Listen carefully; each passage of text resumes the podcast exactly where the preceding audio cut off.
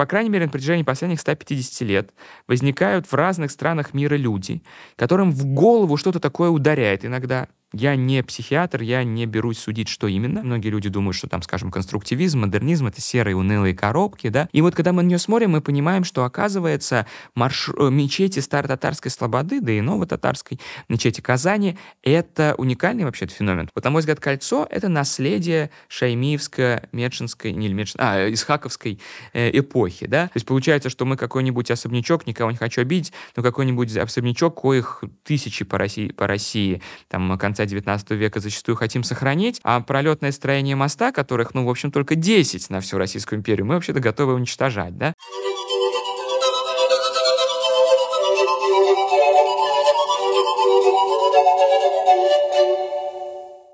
Всем привет! Вы слушаете краеведческий подкаст «Крот Казанский». Мы находимся в студии «Большая Красная».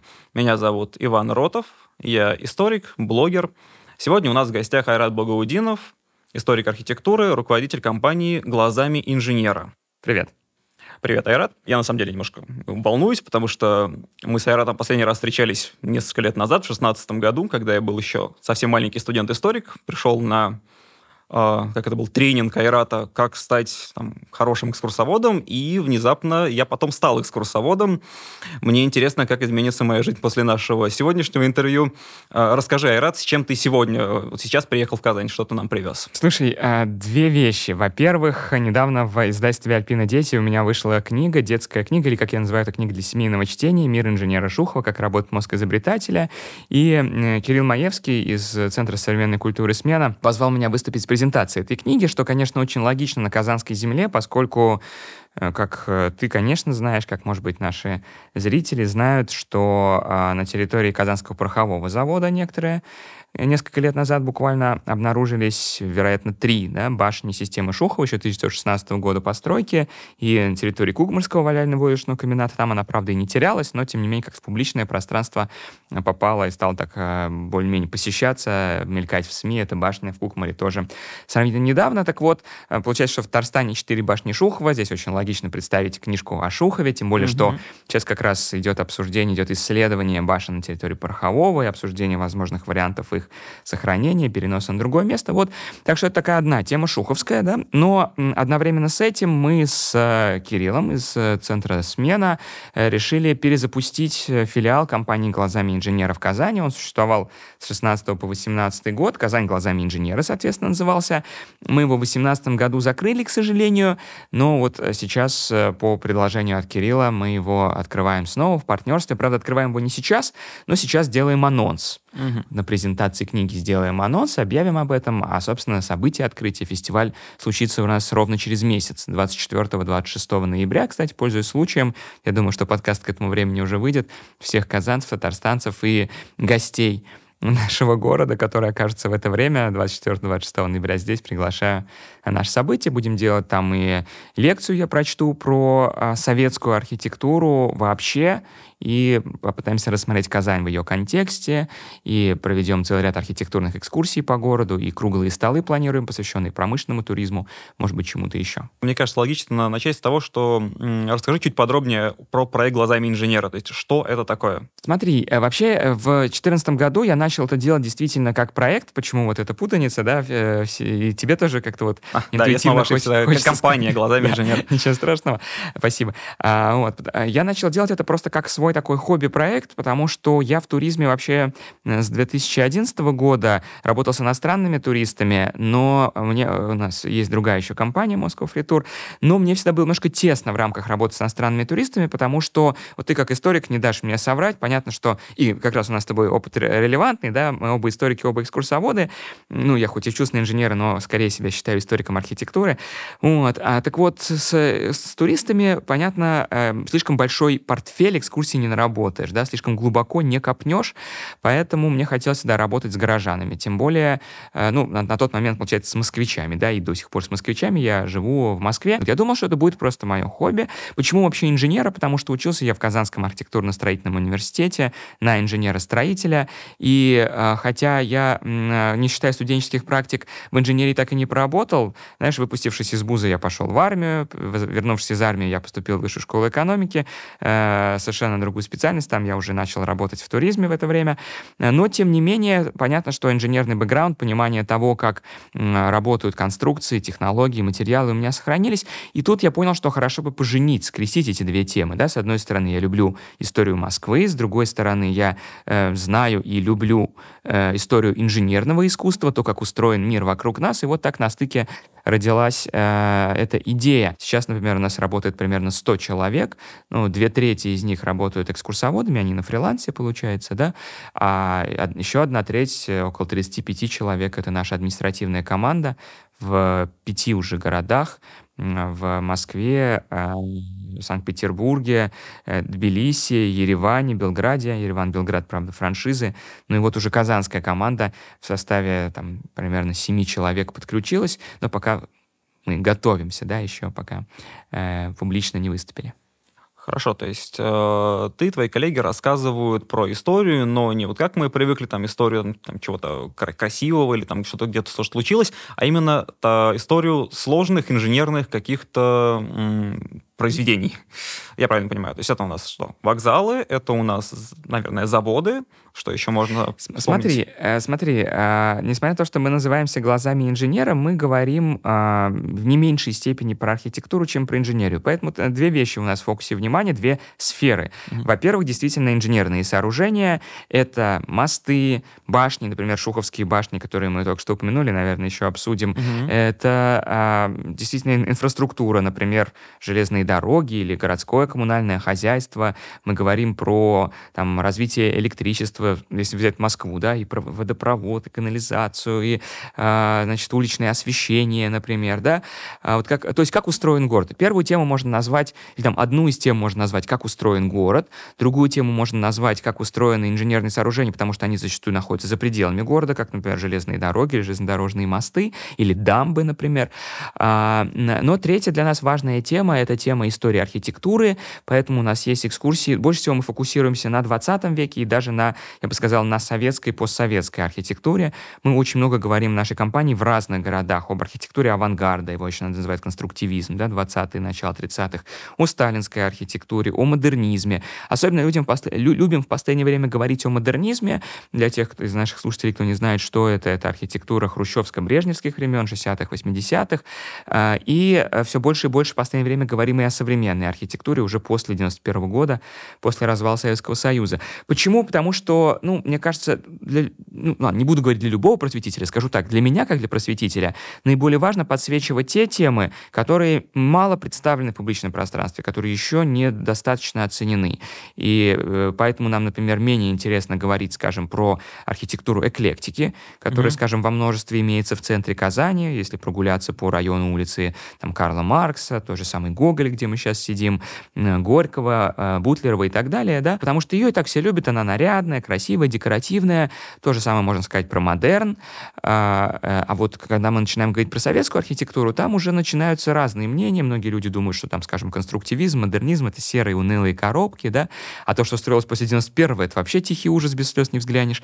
И вот, вот мы как бы пытаемся э, приучать людей к мысли, что искусство есть искусство, его надо судить по гамбургскому счету, неважно, это произведение, скажем, скажем, там, классицизма или произведения современной архитектуры, надо пытаться понять какие-то э, месседжи, смыслы заложенные там, ну вот э, учим, как мы говорим, читать язык архитектуры. Эта задача читать язык архитектуры для нас не менее важна, чем э, задача научить читать, научить людей читать язык инженерного искусства. Замечательно. Мы с тобой обязательно поговорим и про 20 век, и про 21 но чуть-чуть давай про 19 Давай. Потому что когда мы говорим про Казань, э, вот когда я готовился, первое, что мне пришло в голову, что Казань — это город, который, пускай неравномерно, но разделен на две конкретные части. Это Казань э, татарская, и Казань э, российская. Э, есть ли какая-то вот разница с точки зрения того, как э, строили эти части, какие решения инженерные там применяли? То есть чем отличается Казань, вот там, старо-татарская от Казани русской, российской? Ну, смотри, первое отличие, оно связано с градостроительством, наверное, а не с архитектурой, да, самое важное, потому что понятно, что после захвата Казани в 1952 году в пределах городской стены, я напомню, что городская стена проходила по линии линии современной протоки Булак, ну и тогдашней, конечно, а дальше современных улиц это уже Пушкина, по-моему, начинается, или там еще Татарстан продолжается, не помню. Ну, короче, в основном по улице Пушкина и в районе э, Ленинского сада. Вот, а, соответственно, э, эта часть городская, э, то есть, собственно, стала только русской, да, собственно, город был только русским, потому что татарская слобода, которая сегодня воспринимается как часть города и даже центр города, да, все-таки слово «слобода» подсказывает нам, что это пригород, как, например, и Суконная слобода или Козья слобода, да, а, а, поэтому, да, можно сказать, что город был исключительно русский. Более того, когда городу был присвоен регулярный план при Екатерине в конце XVIII века, опять-таки, это регулярный план, и вот здесь появляется это самое отличие на уровне градостроительства. Этот регулярный план появляется только у русской части города, поэтому, когда мы находимся э, в центре и начинаем от Кремля, от Спасской башни идти, мы видим, что здесь есть ну, некое подобие лучевой структуры, как, э, ну, как в Петербурге, конечно, не скажешь, там совсем регулярная, но все-таки что-то такое, да, идет Кремлевская, Баумана, э, профсоюзная, а, э, значит, перпендикулярные им улицы, а в Татарской Слободе, конечно, она была значительно спрямлена тоже в последнее время, но все-таки кое-где в маленьких улицах типа, ну, каких-то там э, переходах, переулках, связ... Э, около мечети Марджани, например, есть такой, да, вот, в них мы видим еще следы такой нерегулярной, немножко спонтанной застройки, характерной для Слободы, как для такой, э, можно сказать, деревни, расположенной около города. Другое дело, если мы говорим про архитектуру не массовую, народную, а говорим про архитектуру культовую, например, да, ну, общественных зданий особо не было, культовые здания мечети были одновременно и общественными, но здесь здесь э, опять сложно говорить, правда, потому что здесь требовалось уже пригласить профессионального архитектора, чтобы мечеть построить, по крайней мере, в городе, не в деревне. Насколько я знаю, большинство, если не все мечети именно 19 века, строили русские архитекторы. Именно, именно. К этому я и клоню. Профессиональных архитекторов татар не существовало. Поэтому действительно мы видим, что когда татарам э, разрешили э, с 1760-х годов строить мечети, э, для строительства этих мечетей приглашаются в Казани русские профессиональные архитекторы, тот же Кавторов, например, и так далее и тому подобное, Малиновский. И э, мы видим, что эти архитекторы, конечно, делают в этих мечетях то, чему их научили.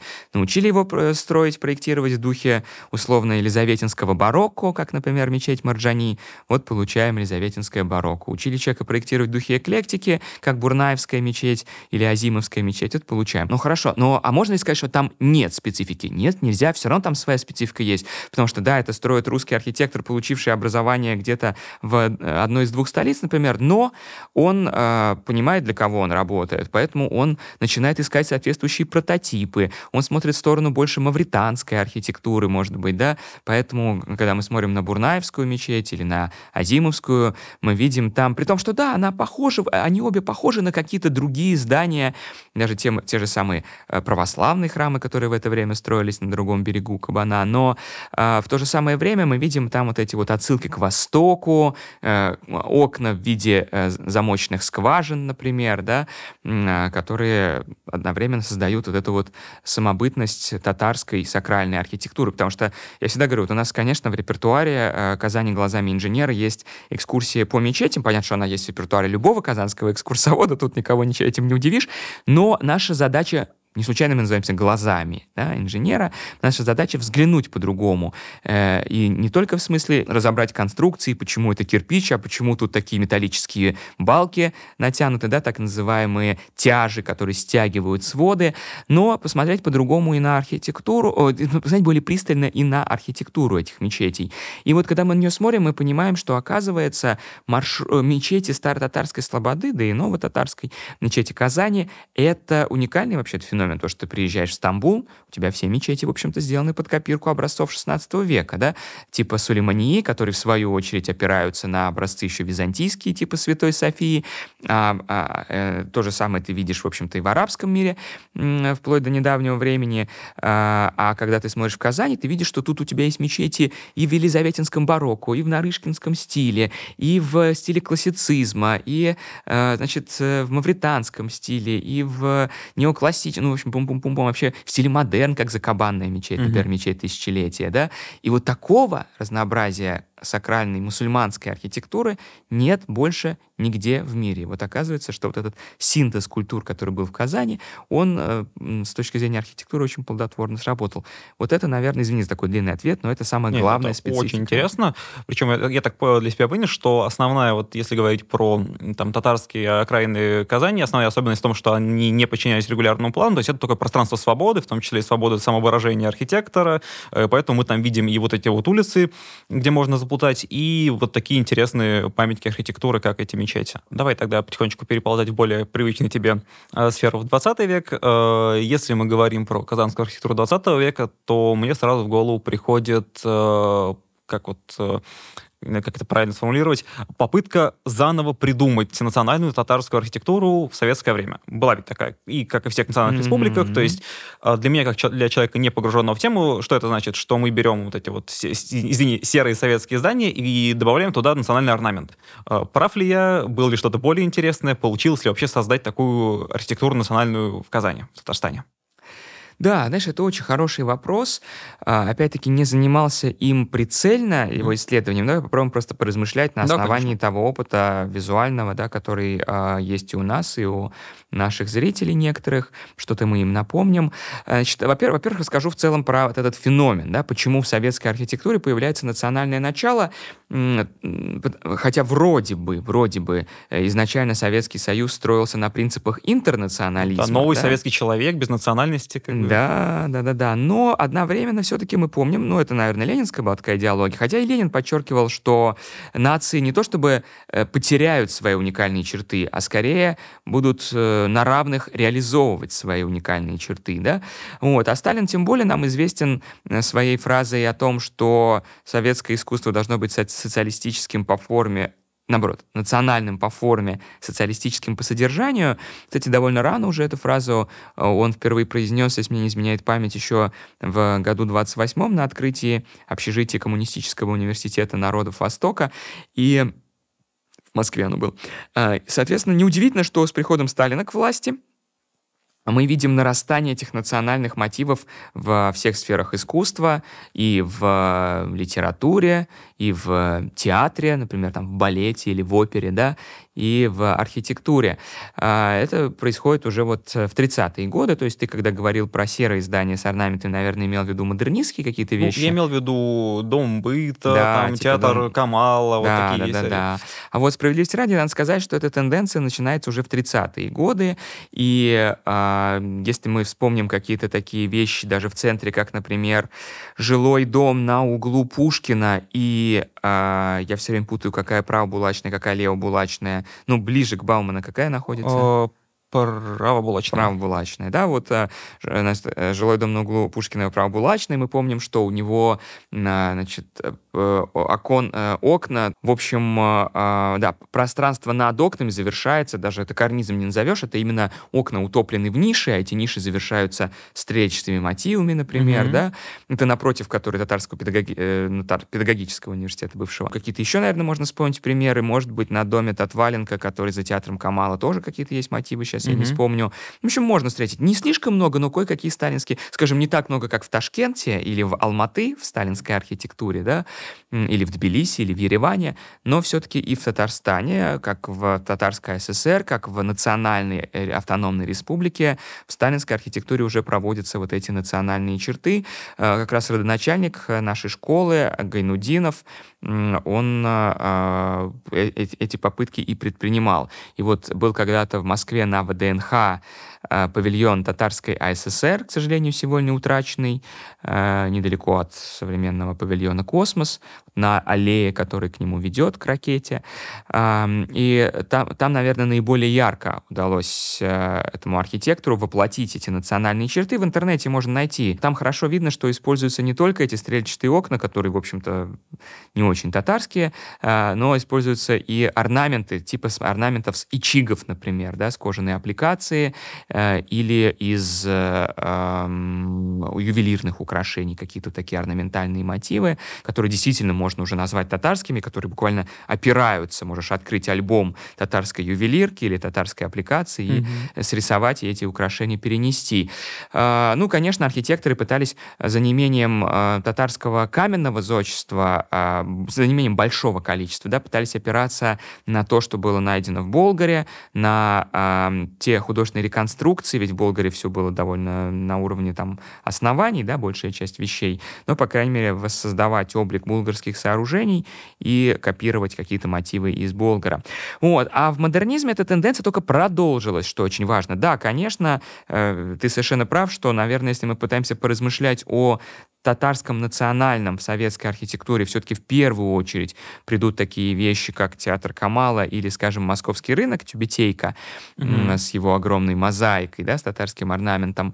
А, но, э, тем не менее, надо отдать, отдать должное, все-таки это традиция, идущая из 30-х годов и логично продолжающаяся э, в эпоху модернизма.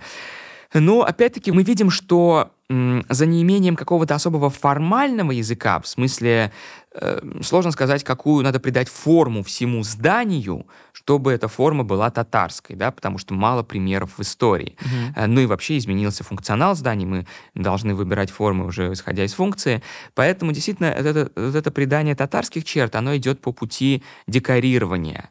А, и в этом смысле театр Камала ничем не отличается от расположенного как раз по диагонали от него жилого дома на Пушкина. Да? Это тоже, а, значит, если там это было характерное для сталинской эпохи крупное жилое здание, а, ну, восходящее еще к доходным домам дореволюционным по своей форме и композиции.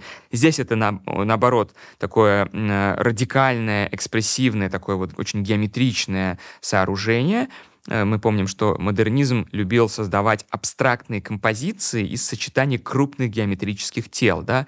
И именно так выглядит Галяскар, театр Галяскара Камала. Большой параллелепипед, на него опирается еще один более широкий, из него торчит э, призма, получается, треугольная. Да? Вот. А, а национальное выражено только на уровне э, декоративного мотива, который идет вот по фризу. Э, там, если не изменяет память, тоже стрельчатые такие ниши, э, внутри которых резной, если мне не изменяет память, национальный орнамент.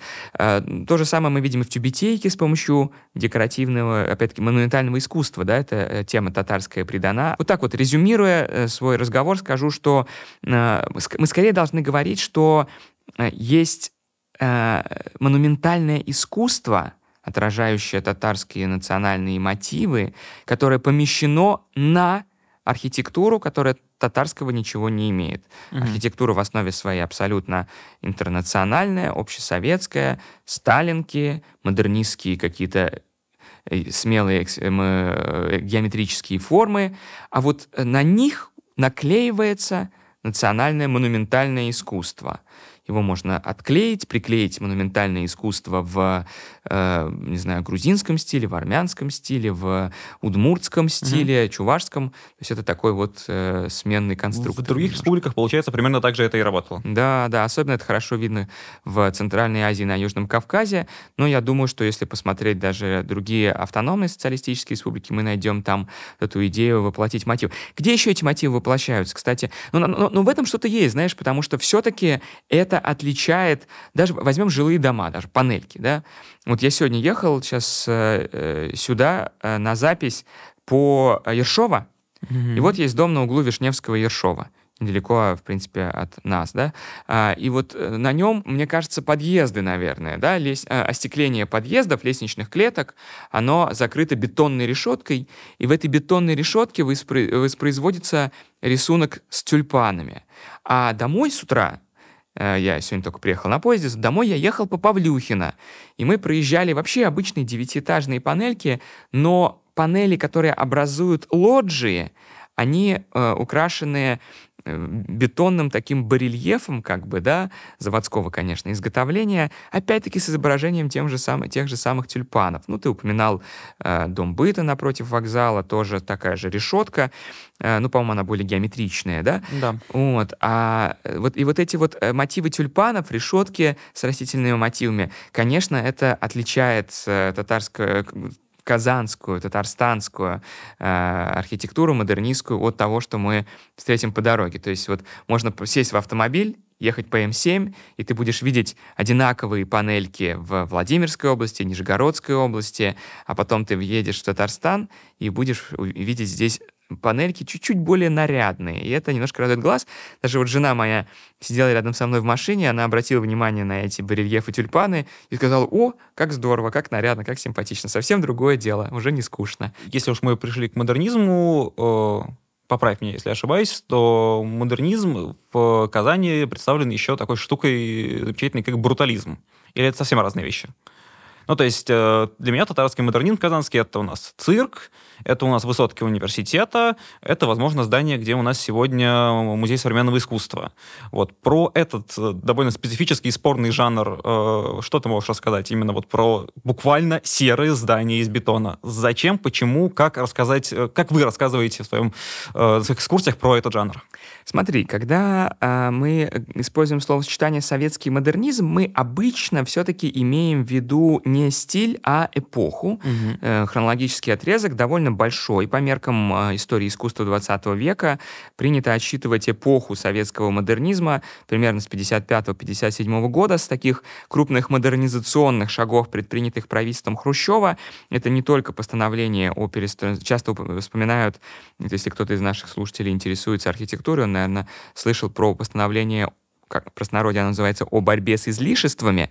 Правильно она называется об устранении излишеств при проектировании и строительстве. 1955 года хрущевское постановление, которое э, как раз воздействовало на архитектуру. Оно говорило, что не надо строить все эти дорогие украшения, давайте делать архитектуру простой, ясной, лаконичной, индустриальной.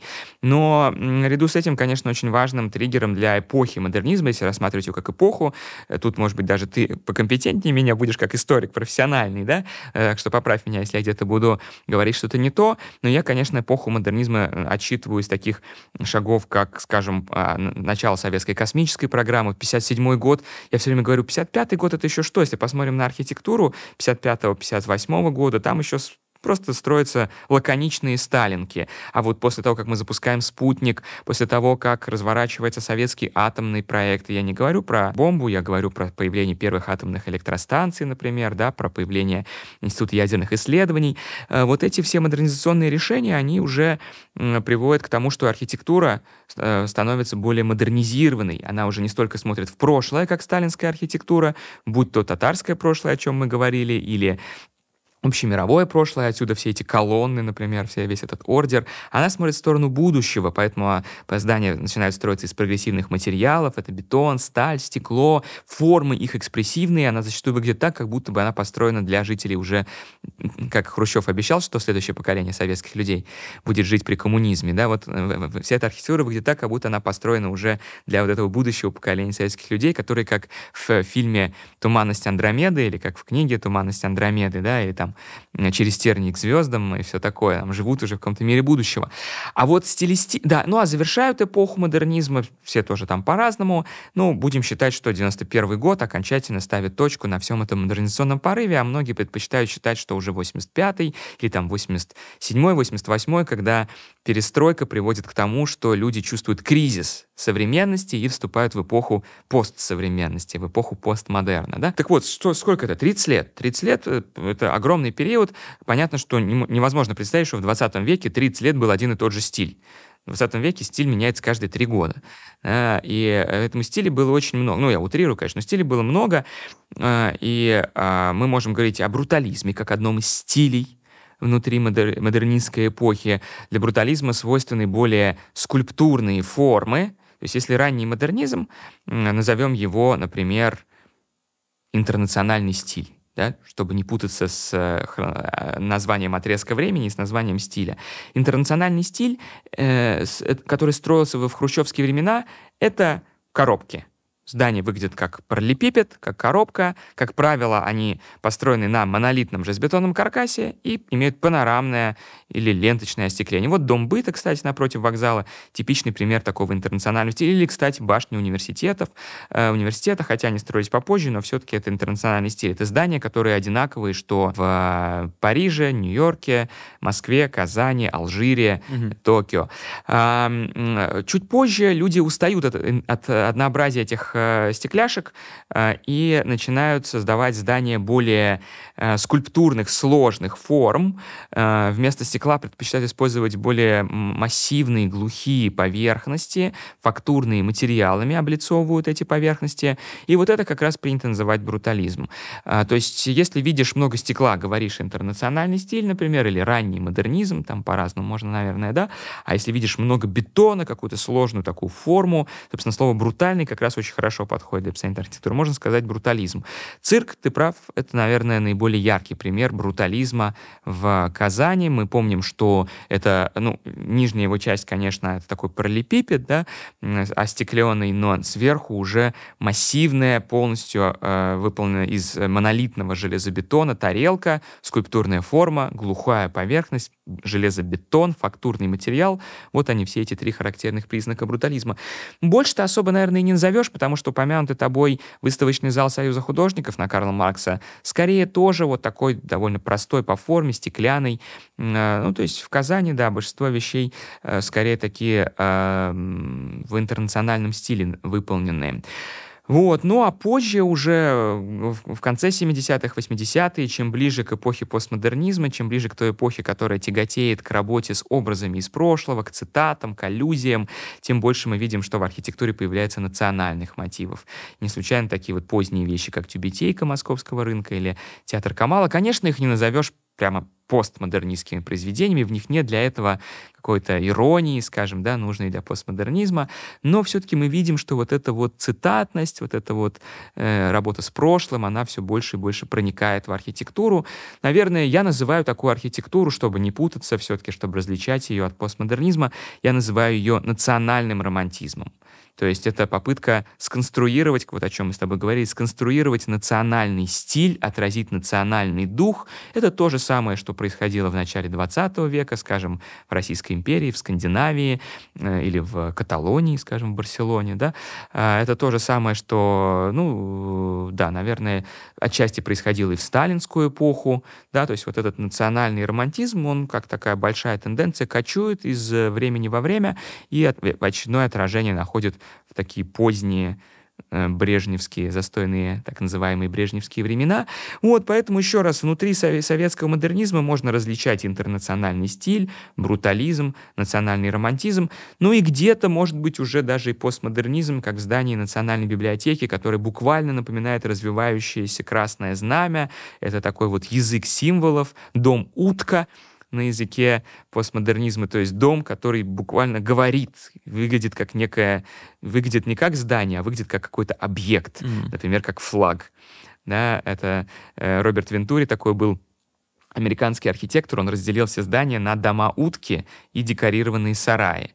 Вот дома-утки — это дома, которые имеют форму, которая буквально говорит об их предназначении, а декорированные сараи, понятно, дом может выглядеть как угодно, на нем должен быть знак — который как-то не обязательно знак как дорожный или вывеска, это может быть какой-то образ, mm-hmm. визуальный знак, но как-то он должен отражать его предназначение.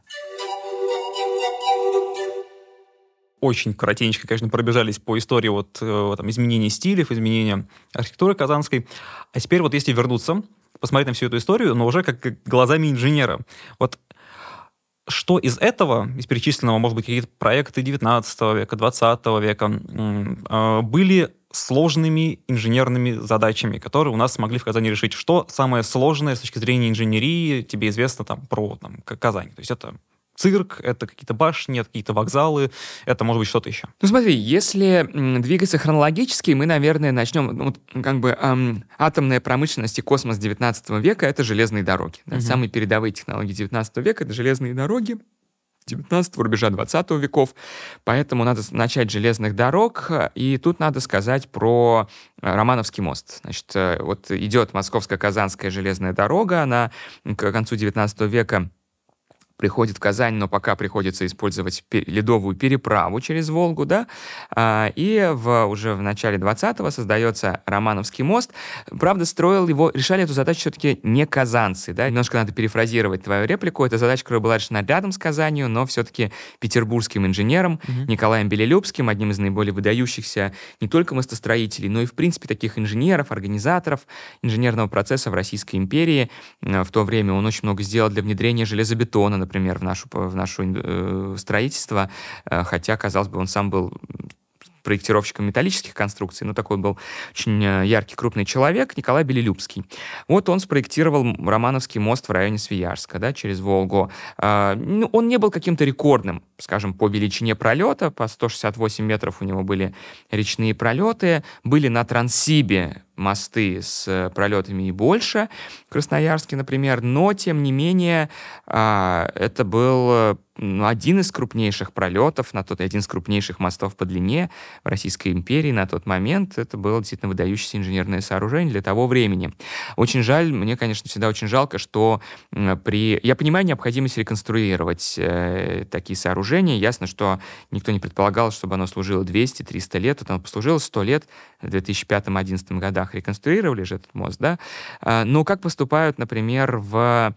Как поступили, например, в Хабаровске или в Новосибирске. Там все-таки взяли одно пролетное строение, передвинули его чуть-чуть в сторону и сохранили как музеифицированный объект, настоящий памятник инженерного искусства. Знаешь, есть же понятие памятника архитектуры, мы встречаем таблички, на которых написано здание такое-то, памятник архитектуры. Жалко, что нет понятия, вот мы все пытаемся популяризировать понятие памятника инженерного искусства, uh-huh. да, потому что зачастую такие выдающиеся инженерные вещи, то есть получается, что мы какой-нибудь особнячок, никого не хочу обидеть, но какой-нибудь особнячок, коих тысячи по России, по России там, конца 19 века зачастую хотим сохранить, а пролетное строение моста, которых, ну, в общем, только 10 на всю Российскую империю, мы вообще-то готовы уничтожать, да? Это довольно несправедливо пока такой вот... Как раз этот сдвиг в сторону понимания инженерии тоже как ценности мы хотим произвести в общественном сознании. Так вот, новосибирцы и хабаровчане все-таки, или как они зовутся, не знаю, они все-таки сохранили свою одну конструкцию, а в Казани полностью все, э, ну, не в Казани, под Казанью полностью все это уничтожили. Очень жаль. А, и, ну вот, кстати, даже многие другие сооружения, идущие по, стоящие по этой дороге, дальше она тогда как раз в это время прокладывалась вплоть до Екатеринбурга, тоже представляют собой интерес. Например, я уже говорил, что сегодня ехал по Павлюхина, и вот я проезжаю под путепроводом, который подходит к станции Аметьева, получается, mm-hmm. да? И я впервые, кстати, обнаружил, вот, вот почему нужно тренировать особое зрение. Да? Мы всегда говорим, что мы учим людей в том числе э, мы в том числе развиваем чувственное восприятие и прежде всего зрительную грамотность, то есть умение более вдумчиво вглядываться в окружающий мир и расчленять его на составные части, зрительно его анализировать. И вот еду я, значит, с отцом и с женой в машине. Э, стоим мы у светофора под э, опорой этого путепровода, да, у станции Аметьева. И я смотрю, на нем облицовка-то необычная, облицовка на нем из натурального камня, такие массивные, грубые, рваные каменные квадры, то есть куски большие, да, Потом бросаю взгляд на одну из этих квадрата, на один из, этих камней, а там написано 1917 таким шрифтом в стиле модерн. И я думаю, ну ё-моё, вот я же под, этой, под этим путепроводом ездил там 15 лет. И, кстати, я работал одно время в здании, э, ну, в, не в самом ГИБДД, но офис был в здании ГИБДД там на Павлюхина. И получается, каждый день два раза проезжал э, под, этой, э, под этим путепроводом, не замечал там этой надписи с годом. А, вот, то есть тоже получается, это конструкции, э, ну, они, возможно, были заменены, но хотя бы облицовка сохранена, все равно какая-то какая ценность в этом есть. Вот, это железная дорога. А, потом Примерно тогда же, э, через три года после завершения Романовского моста в 13 году, в 16 году строится, я уже говорил, три башни системы Шухова на Казанском пороховом заводе. Пришло время, расскажи, что, что за башни? Это как на Шаболовке? Э, да, значит, я коротко скажу. Э, инженер Шухов в, тысячу, в 1890-е годы создает сразу ряд новаторских конструкций, которых прежде не существовало. Все они, почти все описываются словом сетчатые конструкции. Ну вот самые простые — это сетчатые э, арочные конструкции. Если кто-то был в ГУМе, например, то вот в ГУМе вот так расположены арки, Э, которые потом стеклом накрыты, да, вот, э, для того, чтобы их связать воедино, еще по ним положены вот такие прогоны. А Шухов догадался эти арки сделать вот так вот крест-накрест, и получается такое вот сетчатое, сразу очень прочное пространственное перекрытие. Потом он сделал его наоборот, уже из стальных полос, и оно висело. Это он называется сетчатое висячее перекрытие. И а, затем он сделал мембрану, это сплошное металлическое Э, просто перекрытие, склепанное из листов железа, тоже работающее на растяжение, как, э, ну, как если натянуть на горлышко трехлитровой банки э, не знаю, перчатку резиновую, mm-hmm. да, или там воздушный шарик. И вот резинка будет продавливаться под весом нагрузки, но потом обратно распрямляться. Так работают мембраны. А, ну и, наконец, сетчатые гиперболоидные башни. Тот же принцип, только в виде вот такого, как похоже на вазу своеобразную, да, склепанную из прямолинейных стальных стержней получается вот такая конструкция. И вот эти башни, ну, чем вообще преимущество было этих конструкций? За счет того, что это сетчатая конструкция, нагрузка распределяется равномерно между всеми элементами, и поэтому на каждый элемент, это обычно уголки, на каждый элемент приходится только небольшая ее часть. И значит, каждый элемент может иметь небольшое сечение. А, то есть э, ты сэкономишь на металле. Вот башня, скажем, э, ну вот Шуховская башня в Москве, она создана из э, швеллеров, э, это такая вот S-образная или P-образная металлическая конструкция, ну буквально там толщиной, может, 5 миллиметров, да. Э, ну, При этом с... она очень высокая. Да, 150 метров, да. Ну, то есть вот такая вот интересная, интересная идея у него была, и эти, эти идеи он представил на Всероссийской художественно-промышленной выставке в Нижнем Новгороде в 1896 году, там было 9 павильонов с тремя этими разными конструкциями построенными построено выставочных павильонов, там что-то выставлялось внутри, но сами павильоны тоже можно было воспринимать как своего рода экспонат. И башню он построил на этой выставке, это была водонапорная и смотровая башня. Она, кстати, сохранилась, находится в селе Полибино Липецкой области, кому-то, может быть, интересно будет туда доехать. А, так вот, а после этого павильоны что-то особо никто у них не заказывал, реклама не сработала, видимо, они были слишком экспериментальные. А павильоны тоже были шуховские. Да, да. А, ну, правда, такую конструкцию заказал только один заказчик, это Выксунский металлургический завод, вот они до сих пор там в Иксе, на территории завода находятся сетчатые перекрытия.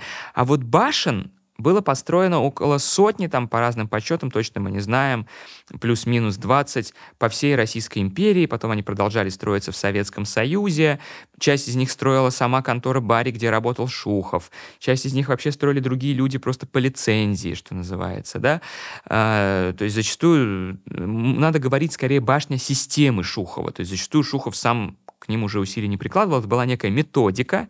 Патент у него, патент, наверное, был, Патент, да? конечно, был, да. И по этому патенту, покупая право, люди могли строить. А, так вот, но чем интересны башни в Казани на пороховом заводе? Они построены в 1916 году. Таким образом, это одни из старейших сохранившихся башен. Даже я, это, получается, вторые старейшие сохранившиеся башни системы Шухова а, после той, которая была на выставке в Нижнем Новгороде. Ну, нет, не вторые, там еще в Нижегородской области есть парочка пожарных каланчей. Ну, короче, в пятерку старейших они войдут.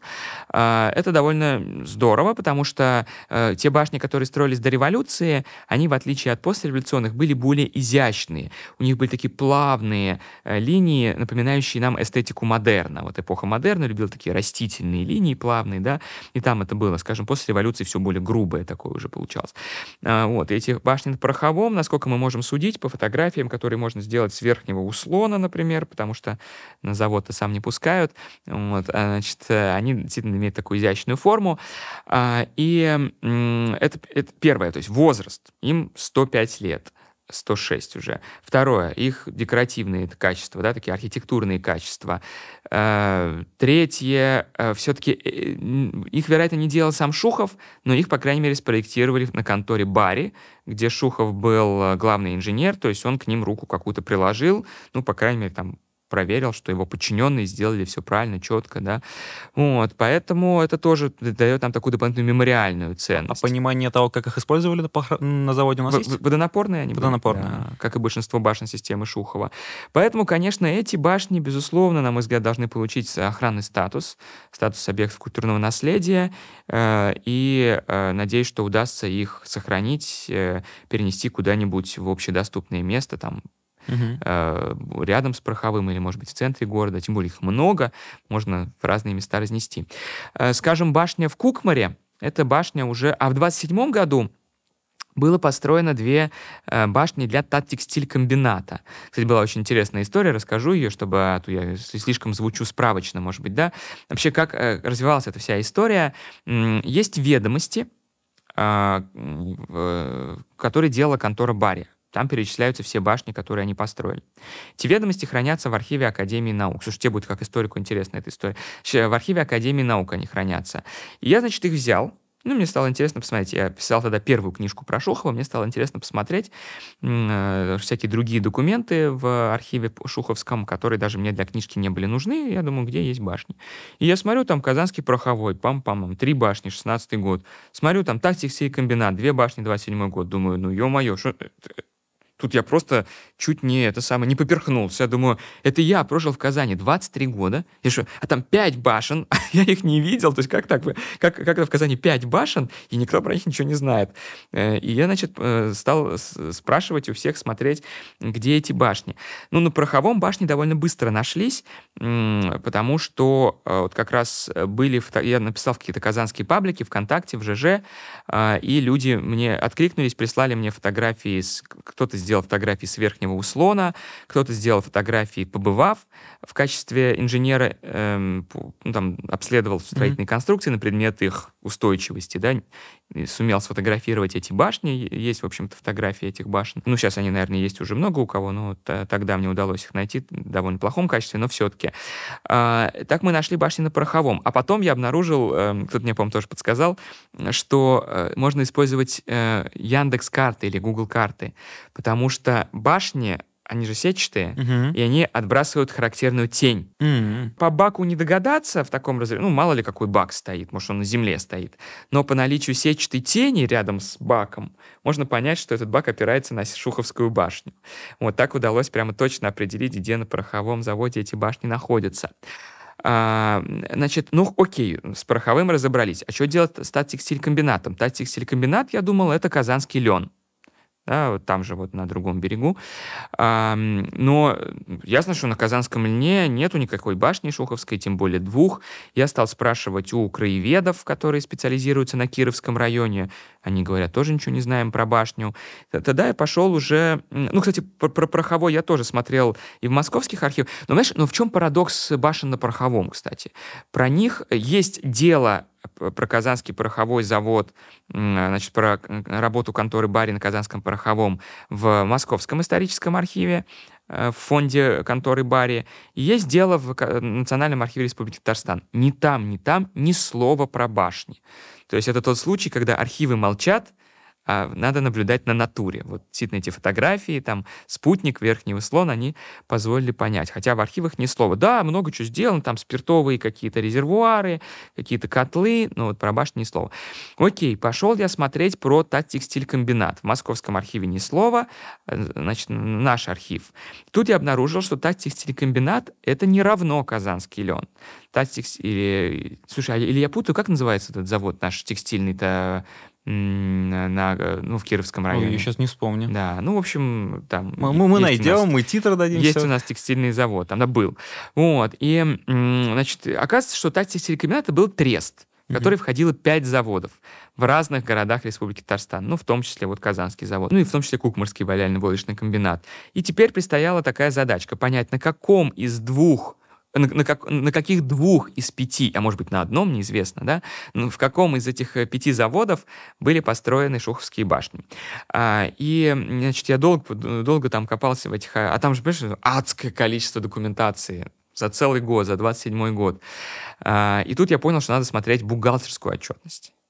Потому что бухгалтерская отчетность точно должна как бы учесть такой довольно затратный э, процесс, как строительство водонапорной башни. И действительно, э, бухгалтер... посмотрев пять бухгалтерских отчетов по каждому из заводов внутри этого треста, я обнаружил, что в бухгалтерской отчетности по э, Казанскому заводу э, и э, по Кукмурскому валяльно-войлочному комбинату упоминается э, значит, э, э, сверление, бурение артезианских скважин, строительство напорных башен. Вот. Э, и так стало понятно, что на этих двух. Ну, видимо, в Казани эта башня была демонтирована в какой-то период, настолько далекий, что даже краеведы об этом не знают, и местные сторожилы об этом забыли. А в Кукмаре, э, значит, я сижу, как сейчас помню, в шестнадцатом году, по-моему, это было, или в пятнадцатом сижу, значит, э, в Национальной морской республике Татарстан, обнаруживаю, что в Кухмар, нахожу сразу в интернете телефон Кухмарского комбината, звоню им и говорю, здравствуйте, а, ну, там, меня Рад Багудин зовут, я историк инженерного искусства. Скажите, у вас башня есть на территории завода? Мне говорят, да, есть. Я говорю, она такая, ну, сетчатая? Мне говорят, ну да, сетчатая. Я говорю, все, я к вам выезжаю. Приезжаю на Аметьево, еду на ближайшей электричке в Кукмар и вижу действительно эту башню. Ну, вероятно, ее никто не терял, да, там она, в принципе, хорошо просматривается с железной дороги, но как-то вот, если открыть любое издание про Шухова, там никто про это не писал, Поэтому можно сказать, что мы заново открыли, вот, по крайней мере, наше шуховское сообщество заново открыло эту Кукмарскую башню вот буквально 7-8 лет назад таким вот образом. Вот, э, так что вот такая была история. Значит, ну в чем ценность, я рассказал, да, хотя в Кукмаре уже башню, конечно, не Шухов не строил, ну, ну хотя конторы Барри, смотри, нет, это же в ведомостях конторы Барри, получается, что контора Барри строила, опять-таки Шухов в это время был директором конторы Барри, mm-hmm. так что какую-то визу он, вероятно, ставил, как-то этот процесс он курировал. Хорошо. В 19 веке в Казани из металла всякое интересное строили, а в 20-м что, что выберешь? Да, извини, пожалуйста, я так много говорю. Да, все нас, прекрасно. У нас получается не беседа, а какой-то мой монолог. Ты меня прерывай, если нужно. В 20 веке я бы выделил, наверное... Ну, давай, знаешь, в, разнобой пойдем. Да, конечно. Ты уже упоминал цирк, я уже упоминал цирк, но с архитектурной точки зрения, э, как произведение брутализма, да, а теперь давай упомянем, и поговорим о нем с инженерной точки зрения.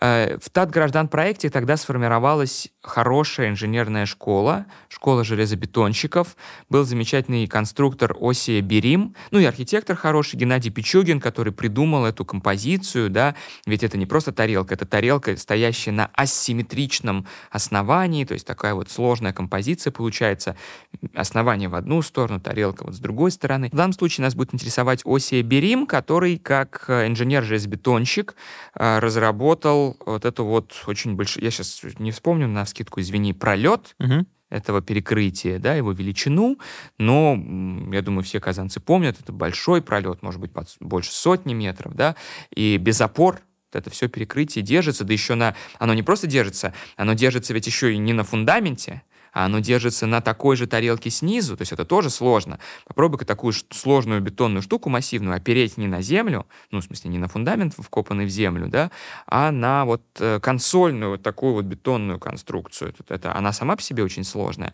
Такая вот очень интересная штука. Зитин одно из наиболее... В это время в Советском Союзе массово строятся цирки. А, они все довольно интересные. Сочинский цирк, Новосибирский цирк, Московский цирк на проспекте Вернадского.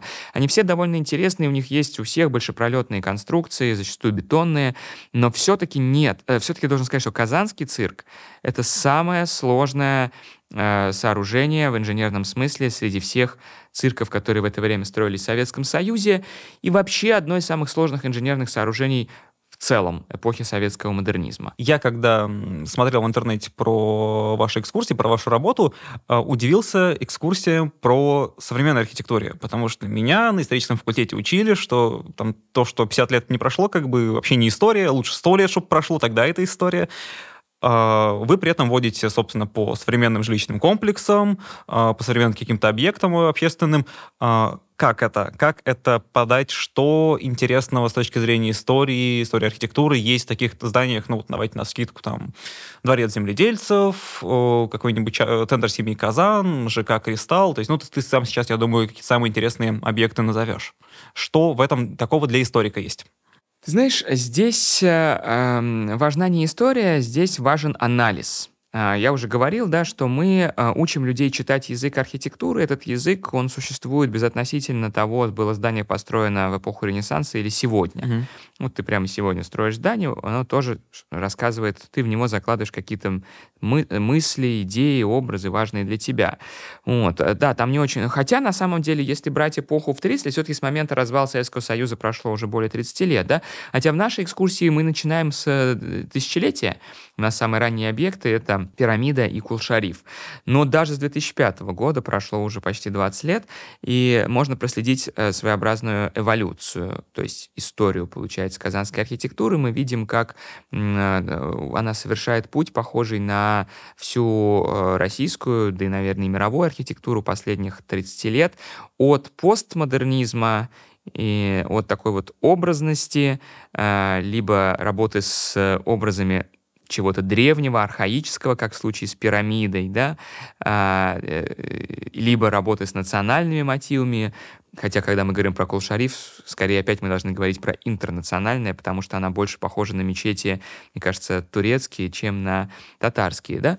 Вот. А, так или иначе, от этой работы с историей, с образами из мировой культуры мы движемся в сторону все большего, а, опять как бы очередного витка модернизма все больше нейтральности, геометричности, как, например, в том же ЖК «Кристалл», ну или более даже поздних каких-то современных постройках. А, в этом смысле показательна, кстати, история с торговым центром «Кольцо», который тоже, кстати, относится к временам тысячелетия, да. Э, помнишь, два года назад, по-моему, или три года назад была э, дискуссия о появлении нового проекта, проекта реконструкции. А, ну, я сам помню довольно много дискуссий, и это здание часто возглавляет, э, сам знаешь, какие топы, как бы, да, то да, есть, да, да, и да. ты, кстати, в целом, что думаешь про этот объект? Я скажу так, мне оно не нравится эстетически, а, да, э, но оно мне кажется любопытным памятником своей эпохи. То есть оно мне нравится как историку, оно мне нравится как культурологу, вот в таком смысле. да? как в Москве есть вот этот ваш Лужковский ампир, или как это правильно назвать, вот эти, э, да, то да. это что-то какой-то аналог казанский этого дела. Да, да, да. Но дело не в этом. Дело в том, что во всякой эпохе есть э, постройки, которые действительно э, являются э, художественными выразителями этой эпохи, да, и они Сейчас я попытаюсь сформулировать. Смотри, э, всякое, э, всякое э, произведение архитектуры, наверное, выражает эпоху, правильно? Ну, это неизбежно, потому что оно выполняет те функции, которые эпоха, которые востребованы в эту эпоху, например, там, храм торговли, да, оно выражает образы, которые востребованы в эту эпоху. Например, мы говорим о России, которую мы потеряли. Поэтому мы делаем везде башенки, шпили, колонны, всякие орнаментальные мотивы. Да? Или мы говорим о том, что мы теперь вот вышли из бедности и хотим э, жить в роскоши и богатстве, поэтому у нас появляется э, там золото, ювелирное украшение, как гигантский дом утка, опять-таки, да, ведь торговый центр «Кольцо», хотя это очень масштабный, вытянутый в длину торговый центр, э, в сознании большинства, я думаю, казанцев и гостей столицы он весь как будто бы компрессируется в этом кольце, да, э, можно сказать, что он сжимается в кольцо, э, и в этом смысле его тоже можно назвать домом-уткой по классификации Роберта Вентури, то есть это дом, который притворяется не домом, а чем-то другим, например, ювелирным украшением, и что тоже, конечно, является важным отражением вот духа той эпохи 2005 года. Э, и, и вот, эм, э, но, но дальше, дальше мы, конечно, можем сказать, что некоторые издания выражают дух эпохи, но э, они скорее некрасивые, уродливые, да, ну, они нам не нравятся своим э, слишком резким контрастом с городским окружением, или э, они не нравятся нам дешевизной использованных отделочных материалов, непропорциональностью своих деталей, э, чем-то вот таким, да. А про некоторые здания можем сказать, что они тоже выражают дух эпохи, и они скорее эстетичны. Например, в них используются более качественные отделочные материалы, более удачные пропорции, более удачные композиционные решения и так далее и тому подобное. Все то, что, с чего складывается язык архитектуры. Так вот, кольцо я бы отнес, конечно, к первому случаю. А, оно, на мой взгляд, уродливо, но при этом а, нас уж, но, но так уж удачно выражает дух эпохи, настолько, так уж оно интересно для культуролога, что сносить его, на мой взгляд, категорически нельзя. Оставляем. Да, да. Знаешь, вот есть такой документ, основополагающий документ, который, кстати, Россия тоже подписала, и из него она не вышла, насколько мне известно. Венецианская хартия он называется. Это документ о том, как надо относиться к наследию. И, хотя Россия, конечно, нарушает Венецианскую хартию в пух и прах, но все-таки не вышла из нее. Значит, Венецианская хартия э, утверждает главенство принципа консервации над принципом воссоздания. И, проще говоря, она говорит, что вот у вас, вот вы пришли э, куда-то, и у вас стоят руины. Вот эти руины надо законсервировать. Все. Не надо ничего делать, не надо ничего надстраивать, нового ничего не надо строить, да. В этом смысле то, что сделано в Булгаре, конечно, противоречит э, Венецианской хартии отчасти. В некоторых зданиях, в некоторых нет. Вот. А, э, значит, э, то же самое, этот принцип я предлагаю применить и по отношению к всему тому, что попадает в поле наследия. Вот, на мой взгляд, кольцо — это наследие шаймиевско-меджинской, не Меджин, а, исхаковской эпохи, да.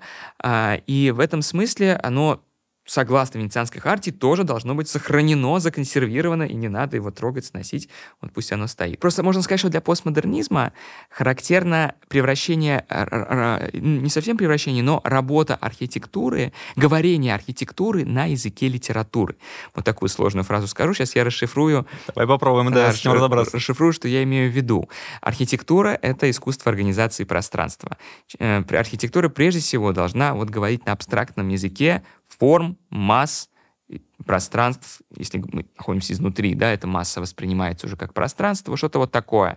А в противовес э, ей литература, ну, конечно, литература тоже имеет форму, безусловно, особенно если это поэзия, да и прозаическая форма может быть разной, но все-таки в литературе на, нам привычнее больше смотреть на содержание, на то, о чем там рассказывается, на сюжет. И вот когда архитектура тоже приобретает какой-то сюжет, какое-то буквальное высказывание, становится каким-то буквальным высказыванием, вот это тоже важное. То есть когда, собственно, архитектурные качества, в смысле форма, масса и так далее, да, композиция отходит на второй план, а вот эта вот литературная часть, образность, а, какой-то сюжет отходит, выходит на передний план, тогда как раз мы можем говорить о том, что литера... архитектура становится немножечко как бы больше похожей на литературу, такой литературы центричной. И мы это видим в пирамиде. А, то, что эта форма пирамиды, это, это вот в каком смысле нам важно? Не в каком. Для э, функции концертного зала форма пирамиды ничего не говорит. Если, если бы это, например, э, если, например, это было здание с торчащей, если был параллелепипед с торчащей из него коробкой концертного зала, э, в смысле сценической коробкой, куда уходят декорации, да, когда они не нужны, mm-hmm. там, э, где находятся софиты. У классического театра всегда торчит эта сценическая коробка, так называемая, а снизу бы были э, бетонные э, такие зрительные ряды, как, например, в кинотеатре «Россия» в Москве э, на Пушкинской mm-hmm. Площади, да, где ты заходишь в фойе, и ты видишь, как над тобой возвышаются огромные ступени, и ты догадываешься, что это и есть зрительный зал, в котором mm-hmm. ты сейчас будешь сидеть. Вот это вот форма, которая... Это модернизм, получается, Да, это модернизм, работает. да, это форма, которая буквально приспособлена к функции, да, отражает функцию. Пирамида никак функцию не отражает. А здесь этой архитектурной связки нет. Пирамида — это просто... Она с таким же успехом могла бы быть чем угодно другим, там, библиотекой. Я вот сейчас думаю, знал ли я, что это концертный зал? Я всегда думал, что это какой-то ресторан. Э, ну, это такой комплекс, да, uh-huh. концертно-ресторанный. Вот. А, собственно, для функции ресторана тоже пирамида ну, никак как бы, не да. соответствует. А да? что же она нам рассказывает? Поэтому она буквально рассказывает нам о тысячелетии Татарстана, о том, что Татарстан старый. А. Как она рассказывает нам то, что Татарстан старый? Во-первых, потому что пирамида — это что-то древнее, uh-huh. а, а во-вторых, э, если ты обращал внимание, а, то она, вокруг нее есть такой ров, то есть она устроена так, как будто бы Э, вокруг нее нарос культурный слой, а потом ее раскопали из этого культурного слоя. Это абсолютно гениально, то, что ты сейчас говоришь. Если архитектор это задумывал, это гениально. Я, если сам не уверен, э, сам не знаю, задумывали ли это архитекторы, это, по-моему, Прокофьевы были, да, которые надо у них спросить. Вот, но это выглядит так, потому что я просто вот, э, я это понял теперь, когда живу в Москве, потому что у меня есть, например, экскурсия по палатам mm-hmm. 17 века, и почти все палаты устроены именно так. Поскольку за эти 300, 300 э, лет они наросли примерно на 2-3 метра mm-hmm. культурного слоя, то вокруг них всех ров, чтобы просто докоп- дойти до первого этажа. Вот. Э, и то же самое сделано в пирамиде. Вот. Поэтому вот это такой разговор про историю, про старину. Это чисто постмодернистский разговор, скажи. Супер. Чтобы нашим зрителям совсем было как бы полезно и э, чтобы они с пустыми руками не ушли, назови, пожалуйста, три локации в Казани, не в центре, не в историческом центре, которые тебе кажутся интересными, которые физически можно посетить и которые ты советуешь посетить? Слушай, ну знаешь, вот э, опять-таки, развивая наш разговор про современные постройки, я все-таки должен буду упомянуть храм всех религий. В каком смысле? Понятно, что все желающие так в него съездили. Но опять-таки, почему мы глазами инженера? Э, в данном случае, правда, не инженера, а в данном случае я призываю более внимательно подумать о нем, посмотреть на него под... Мы, вообще, мы, э, наша миссия в глазах инженера э, в целом формировать иную точку зрения, да, более объемную, более такую вот эм, эм, контекстуальную, что ли, точку зрения, опирающуюся на э, понимание э, общероссийского, общемирового контекста, э, исторического контекста. В этом смысле, мне кажется, что сегодня э, храм всех религий э, оценен в Казани очень странно и довольно... Ну, я, конечно, не, не слышал всех экскурсоводов, которые про него рассказывают, но кажется, что в основном немножко неверно, что ли, да. Про него... Э, вот как мне, как историку архитектуры, представляется храм всех религий? Я э, наблюдаю, что в мире на протяжении, по крайней мере, последних 150 лет существует феномен, который я называю э, странный вернокуляр или причудливый вернокуляр. Вернокуляром называется архитектура, которая создается непрофессиональными архитекторами, mm-hmm. людьми и не являющимися профессиональными архитекторами. В общем-то, если ты строишь себе дом в деревне, ты, то это тоже вернокуляр называется, или если ты строишь себе гараж. Но а, почему я называю а, это странным вернокуляром? Да? А, значит, по крайней мере, на протяжении последних 150 лет возникают в разных странах мира люди, которым в голову что-то такое ударяет иногда, я не психиатр, я не берусь судить, что именно, но в результате вот этого э, изменения, да, э, какого-то процесса психического, они начинают э, реализовывать какой-то свой вот потенциал в пространственных категориях, пространственных образах. То есть они буквально, проще говоря, начинают что-то строить. Как правило, они это что-то строят всю оставшуюся жизнь, это десятилетие. Как правило, это нефункционально, странно, причудливо по своей форме. А, и, а, ну вот, короче, я перечислил, наверное, все эпитеты, э, которые, по крайней мере, находятся, многие эпитеты, которые э, находятся в литературном языке, да, не буду говорить не литературных. И таких примеров, я, я их собрал примерно 50 вот в моей коллекции сейчас, со всего И мира. храм всех религий казанских туда да, входит. и он туда входит, конечно, да. Их и, и по России есть некоторое количество таких примеров. Э, например, там э, в, а, известный, известный пример, извини за тавтологию, э, в Архангельске Николай Сутягин, по-моему, построил Э, перестро... тоже взял свой дачный дом, как Ильдар Ханов, но он э, начал его надстраивать. Тоже а, очень долго его надстраивал, так называемый да. деревянный небоскреб. Да, да, потом да. заставили снести за нарушение норм пожарной безопасности. Э, и, э, какие-то еще примеры у меня есть прямо из России тоже. Да? Ну, давай еще два приведем. Да, да, да, да. То есть я сейчас э, закончу свою mm-hmm. мысль. То есть Получается, что э, Эльдар Ханов создал тоже вот... Причем интересно, что пик такого вот э, как бы вот поворота в головах у людей, когда в их мозгу что-то заставляло их строить что-то, он пришелся именно на период перестройки. Видимо, когда происходят какие-то критические события, они вот что-то с людьми делают. И вот э, Эльда, э, постройка Эльдара Ханова — это пример именно такого странного вернокуляра, поэтому разговор про э, там, синтез религии, мне кажется, там не очень уместным. Э, там, мне кажется, более уместен вот такой вот разговор про вот этот феномен странного вернокуляра, потому что, ну, вряд ли там всерьез можно о синтезе религии говорить, и вряд ли это будет признано mm-hmm. какими-то конфессиями, да. Вот. И вот этого исторического разговора там не вижу. Хотелось бы, чтобы он там появился. Или, а, а если говорить про другие примеры, э, значит, не в центре Казани, да, что стоит еще посетить? А, то а, я скажу а, про авиастроительный район, конечно. На мой взгляд, недооцененная вообще территория в Казани. Э, дело в том, что, знаешь, есть такой феномен соцгорода. Это города или либо города, которые строились вокруг завода в советские годы, э, либо города, которые ну, либо новые районы, которые создавались вокруг, район, э, вокруг крупных заводов. И когда мы говорим про, э, даже вот историки архитектуры, когда их, их спросишь, ну какие у нас самые такие соцгорода интересные, они вам скажут, ну это, конечно, автозавод при Горьковском автозаводе да, в Нижнем Новгороде, это Уралмаш при заводе Уралмаш, а, в Екатеринбурге, Ну, это там Магнитогорск, конечно, да, при Магнитогорске. А все-таки здесь, извините меня, 22-й, 16-й завод, огромные тоже заводы, вертолетные еще с другой стороны. Тут целый огромный кластер этот авиационный был создан. И э, при них тоже очень интересное, э, ну, конечно, классическое там градостроительство такое вот регулярное, но тем не менее любопытно, что там такое вот регулярное градостроительство.